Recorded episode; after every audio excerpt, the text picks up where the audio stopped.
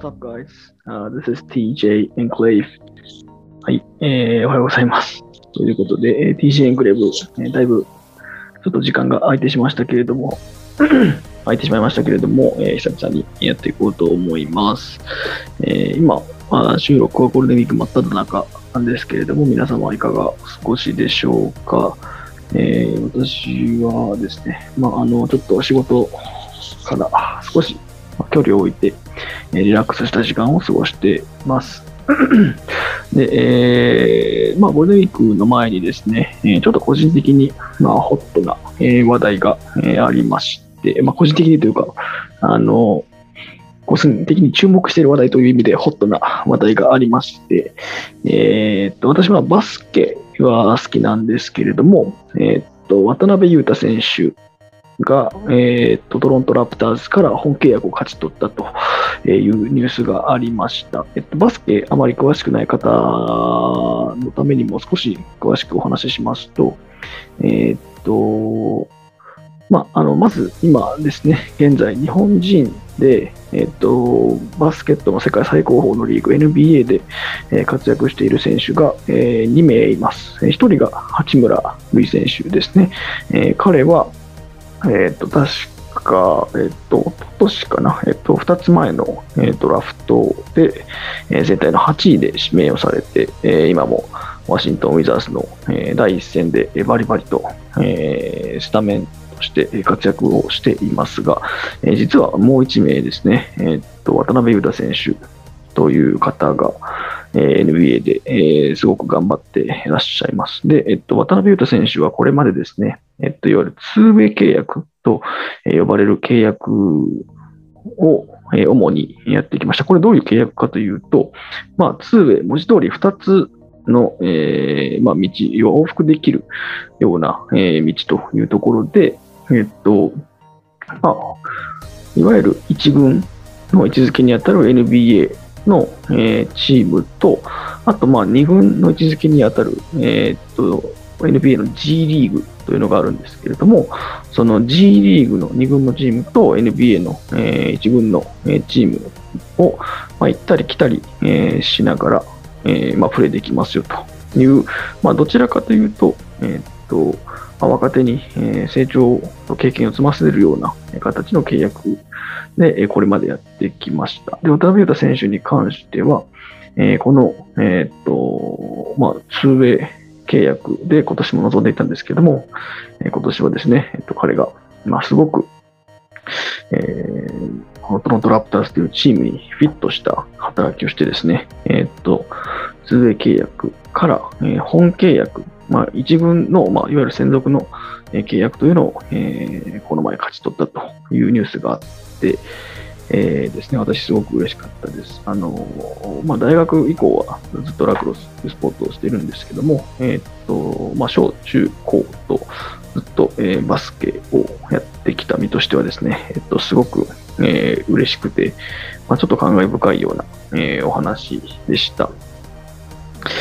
で、えっと、その渡辺裕太選手の、えー、まあ、書いた、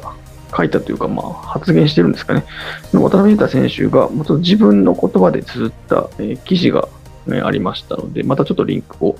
えー、貼らせていただくんですけども、えー、この記事を読んで、あ、なるほどな、と思ったことだったり、これって多分ビジネスにはつながっているよねっていうふうなところを少し今回ご紹介させていただこうかなと思います。で、えー、と、まあ、渡辺裕太選手はですね、えっと、まあ、今、アメリカで活躍されてますけども、実はあのアメリカに渡ったのが、えー、高校を卒業した後ですね、えー、卒業した後1年間は、えー、っと、まあ、予備校って言ったらいいですかね、大学に入る一つ手前の、えーまあ、プレップスクールと呼ばれるところで1年間バスケをして、でその後、ジョージ・ワシントン・ユニバーシティっていうところですね、え、っと、アメリカの、えー、全米体育協会 NCA の、えー、バスケの一部リーグに属している、えー、チームに、えー、入って、で、えー、それから、まあ、あの NBA、えー、プロバスケの世界に入っていったという形なんですけども、なので、あのまあ、彼はえ今で8年ぐらいですかね、えっと、アメリカ持ちで、えっと、スポーツをしているという形になります。で、えっと、まあ、あのこの記事の中にも少し、えー、そういったことを触れてたんですけどやっぱり日本とアメリカのスポーツって結構違いがあるなと思ってましてですね。で、えー、っと、日本って、まあ、やっぱりその一位先進、まあ、スポーツをやる人はスポーツだけ、えーえー、勉強が得意な人は勉強だけみたいなイメージがあるんですけれども、アメリカって完全完全に、え文武両道を求められていて、えー、っともうそれが、えー、っとカリキュラムに組み込まれてるんですね。なので、えー、っと例えばスポーツ推薦で大学に入った、選手がいたとして、え向こうではスチューデントアスリーツ、要は、えっと、学生、えアスリートというふうに呼ぶんですけれども、スチューデントカムスファースト、え学生であることが第一文であって、えっと、文武両道の文をちゃんと、えー、結構きつい水準の分、え学業成績を収めていないと、えー、っと試合はあるか練習にも出れないと。いうふうな形になっているので、えー、っと完全にその、まあ、勉強もスポーツも両方できるようにならざるを得ないという形になってくるというところがまず大きな差ですね。スポーツばっかりすることをどことなく許されている、えー、日本の環境に対してアメリカは、まあ、あのスポーツで活躍したければ絶対に勉強の方も頑張りなさいという仕組みになっているというのが一つと、であともう一つ個人的に、まあ、大きな違いかなというのが思ったのが、えーとまあ、試合会場だったり、その観客だったりの前で、えー、どういうふうにパフォーマンスを出すかっていうところ、ここへの、まあ、注意というかフォーカスっていうのは日本とアメリカで大きく差があるなと思いました。まあ、私自身もちょっとアメリカに留学をしていて、まあ、自分自身がその選手として、アスリートとしてフィールドだとか、えー、フロアに立ったことはないんですけれども、まあ、よく試合を見に行ったりしてたので、そこから感じたことを少し、えー、紹介させていただきますと、まあ、先ほどもお伝えしたように、まあ、日本って一位先進だったり、まあ、そのスポーツを極めるみたいなことをどちらかと、えー、求めると。で、対してアメリカの場合は、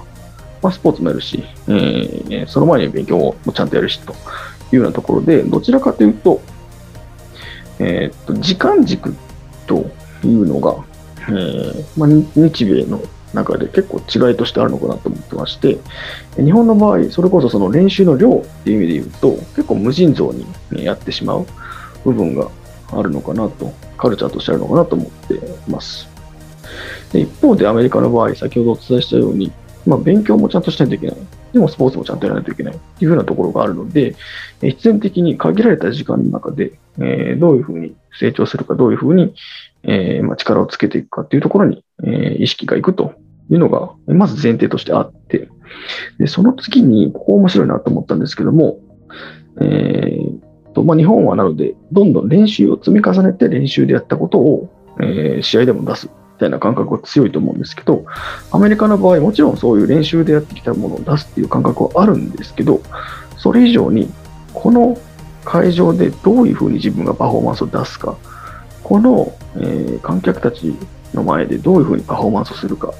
やっぱりその試合とかだと観客をエキサイトしてこう、すごく歓声を送ったり、それこそブーイングもしたりするんですけれども、この観客の空気の中でどういうふうに、えー、まあ、アウトプット出すのかというところを自然と考えさせられるというか、自然と身についていくのがアメリカなのかなと思ってます。まあ、言い換えると、まあ、日本はその練習を大事にして、練習に忠実に、えー、まあ、試合であのパフォーマンスしていくっていうことに対して、アメリカは、まあ、練習は練習でもちろんちゃんとやるんですけど、それよりも、まあ、練習で身につけたもの、磨いたものをどうやってその、えー、まあ、ちょっと不確実性の高いというか可変性の高い変化していくその会場だったりその観客の空気だったりっていう中でどういうふうに自分の良さを出していくかっていうところまでえしっかりと考えていくというのが、あの、まあ、アメリカの、まあ、スポーツの、まあ、取り組み方なのかなというふうに思ってます。で、これはもうもう少し一般化して言うと、えー、っと、まあ、日本の場合、どちらかというと、そのチームだったり、まあ、もう少し広げても学校だったりっていう、ある程度決まった、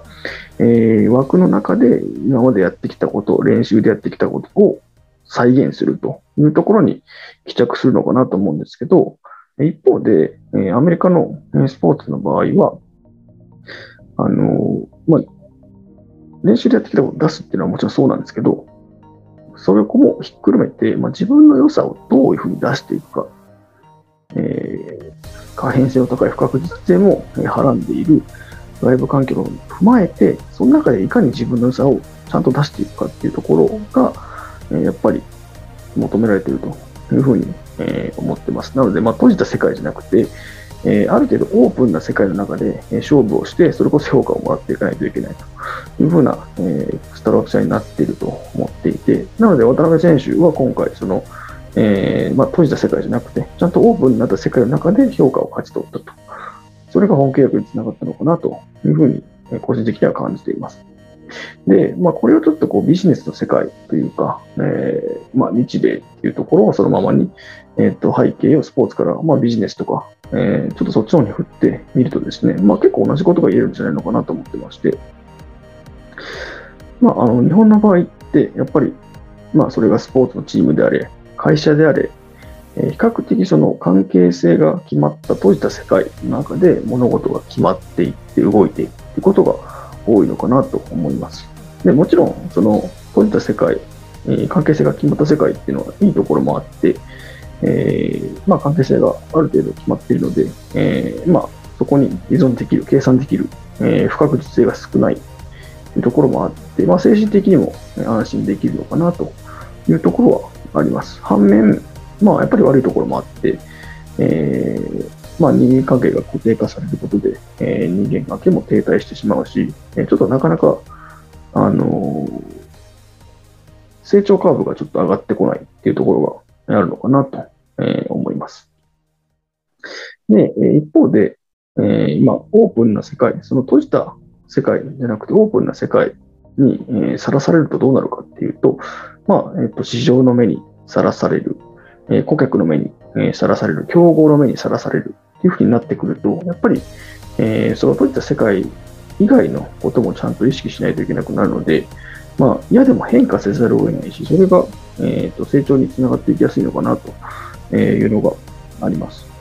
なので、まあえーと、日本はこれまでその閉じた世界の中で、あまり外部環境とかさらされる機会も少なくて、比較的意識が内に内に向いてたということが多かったと思っています。でそれは、まあ、まあ、よく言われる話ですけど、戦後の、えーまあ、高度経済成長から国として成長していくっていう意味では、えー、っと、一旦中を強くしていくっていうところに、まあ、フォーカスがいったんだと思うんですけど、まあ、今はやっぱり時代がそういう時代でもないので、えー、しっかりと、まあ、日本の中でもそうですし、国内でもそうですし、グローバルっていう意味でも、ちゃんと市場に、え会社だったり事業だったりをさらしていかないと、え成長が見られないし、まあ、その成長を、なんですかね、下支えするだけの変化も起こせないんじゃないのかなというふうに、え思っています。で、やっぱりこう、まあ、オープンな世界にさらされると、